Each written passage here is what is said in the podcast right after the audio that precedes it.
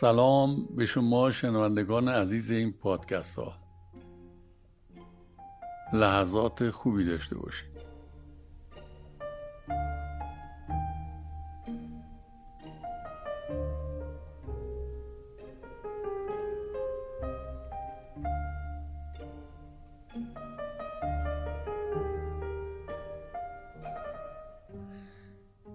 پادکست هفته پیش راجع به جایگاه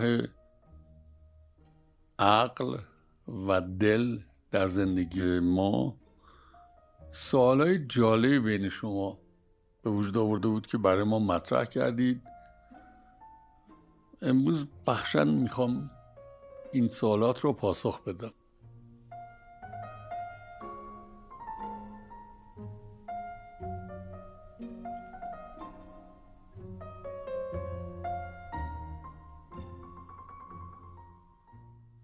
به نظر شما جایگاه دل و عقل هر کدومش تو فرهنگ ما چیه؟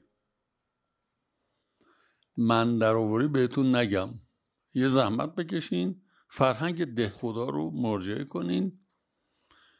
عقل منطق خرد همه این لغت ها رو بذارین کنار هم ببینین چند تا ورودی داره.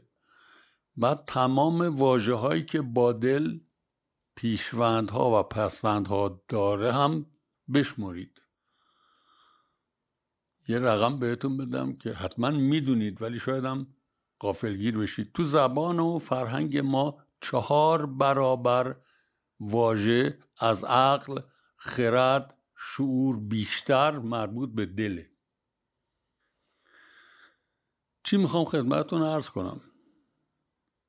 جایگاه دل تو زندگی روزمره ما چیه؟ به این معنی جایگاه همه تصمیماتی که بر پایه محاسبه نیست.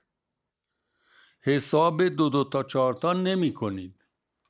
برای اینکه باور بر اینه لاقل تو فرهنگ ما اینه و امروز پیشرفته ترین اندیشه بشر هم این فکر می‌کنه. مراکز اساسی پژوهشی دنیا مرکز پژوهش دل دارن.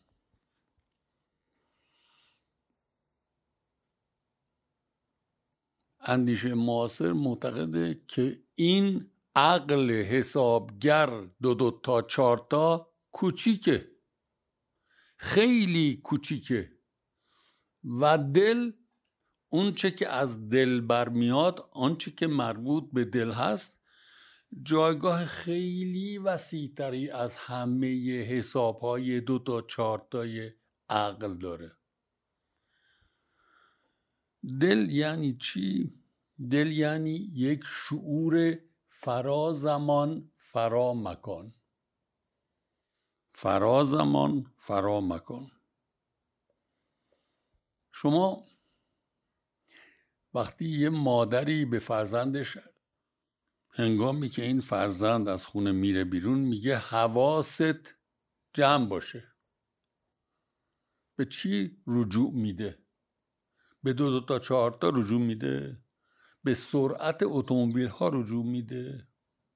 به خوبی یا بدی آدم های رهگذر رجوع میده؟ نه به درایت بچهش رجوع میده. دعوت می‌کنه که این کودک با درایت رفتار کنه. با دل و به دل جایگاهی بزرگ در زندگی روزمرمون دادن یعنی دلایت زیادی درک زیادی ادراک وسیع از زندگی داشتن. و درست برخلاف این باور که اگر با عقل باشیم با منطق باشیم فکر کرده ایم نه خیلی محدوده. محدودیت حسابرسی میگه خوش به حالش عاقل بوده. چه شوهر خوبی پیدا کرد. خوش به حالش عاقل بوده. چه زن خوبی پیدا کرد. یعنی چه معامله خوبی کردن. حساب این رو می‌کنن که معاملات چه بوده است. عقل و منطق زندگی رو به معامله محدود می‌کنه.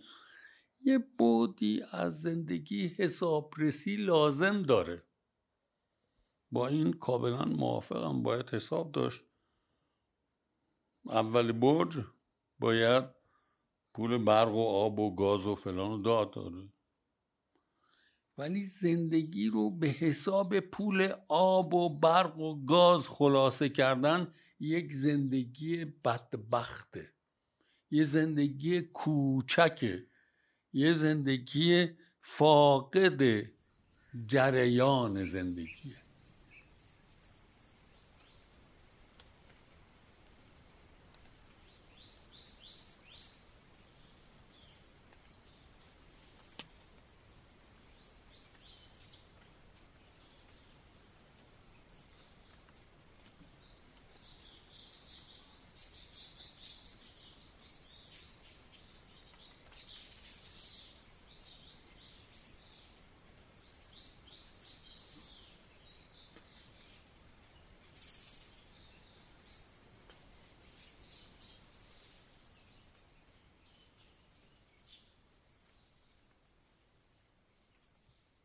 اگر اگر شما دلتون بخواد رفیقتون رو بغل بکنید و اگر از رفیقتون اجازه بگیرید که بغلش بکنید یا نکنید و اجازه بدهد در این بغل کردن چه اتفاق میفته شما تمام انرژی عاطفی جسمی روانی خودتون رو به کسی که بغل کردید منتقل کردید.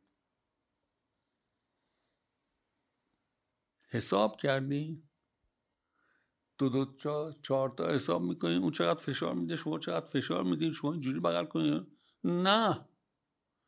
شما می‌خواید بهترین انرژی های وجودتون رو به کسی منتقل کنید وقتی او رو بغل می‌کنید. یه فرمالیته نیست. تو بعضی از فرهنگ ها مثلا فرهنگ روس وقتی به هم می‌رسن سه چهار تا از این ماچای آبدار همدیگر می‌کنن. شطرم شطرم میمونن تو فیلم های اخبار مستند دیدین یا نه. خیلی ماچالو هم دیگر رو سلام علیک می‌کنن. ولی هیچ انرژی رد و بدن نمیشه. نیم ساعت بعد از این ماچالوی خوش آمدی خوش آمدی تو جلسه نشستن کله هم دیگر می‌خوام بکنن. بغل کردنی که از دل برمیخیزه وسعت وجود شما در درونش هست و اگر تو زندگی اینو نداشته باشیم تو زندگیمون یه چیزی نیست. یه چیزی جاش خالیه. و اگر بترسیم که بغل بکنیم یا بغل بشیم معنیش این است که سه نقطه نخیر. اصلا معنیش این نیست. اون سه نقطه رو برین پرش کنین. معنیش رو بسازید. ولی اینکه شهامت داشته باشید. بخواید کسی رو بغل کنید کسی بغلتون کنه و انرژی عاطفی و جسمانیتون به هم منتقل بشه این یک دنیایی رو باز می‌کنه در مقابل انسان.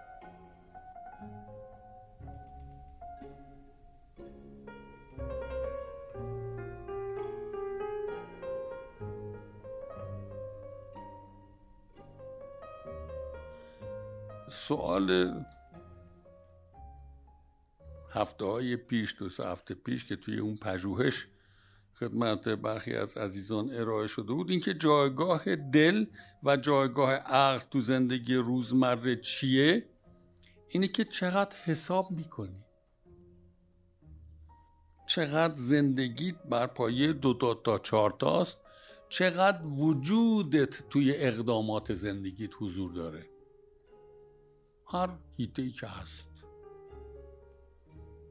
در جایگاه عقل تو زندگی روزمره پایش مبناش منطق ریاضی دو دو تا چهار تاست تو جایگاه دل یه شعور فرازمانی فرامکانی یه درایتی که شما دارین مال این لحظه نیست. این درایت بالا هستی در وجودتون منعکس و این رو منتقل می‌کنی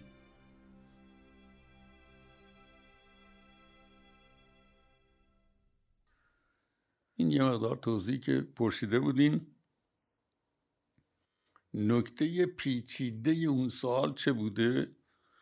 برخی از دوستان با شوق فراوان یادتون هست از اینکه جایگاه دل تو تصمیماتشون زیاده.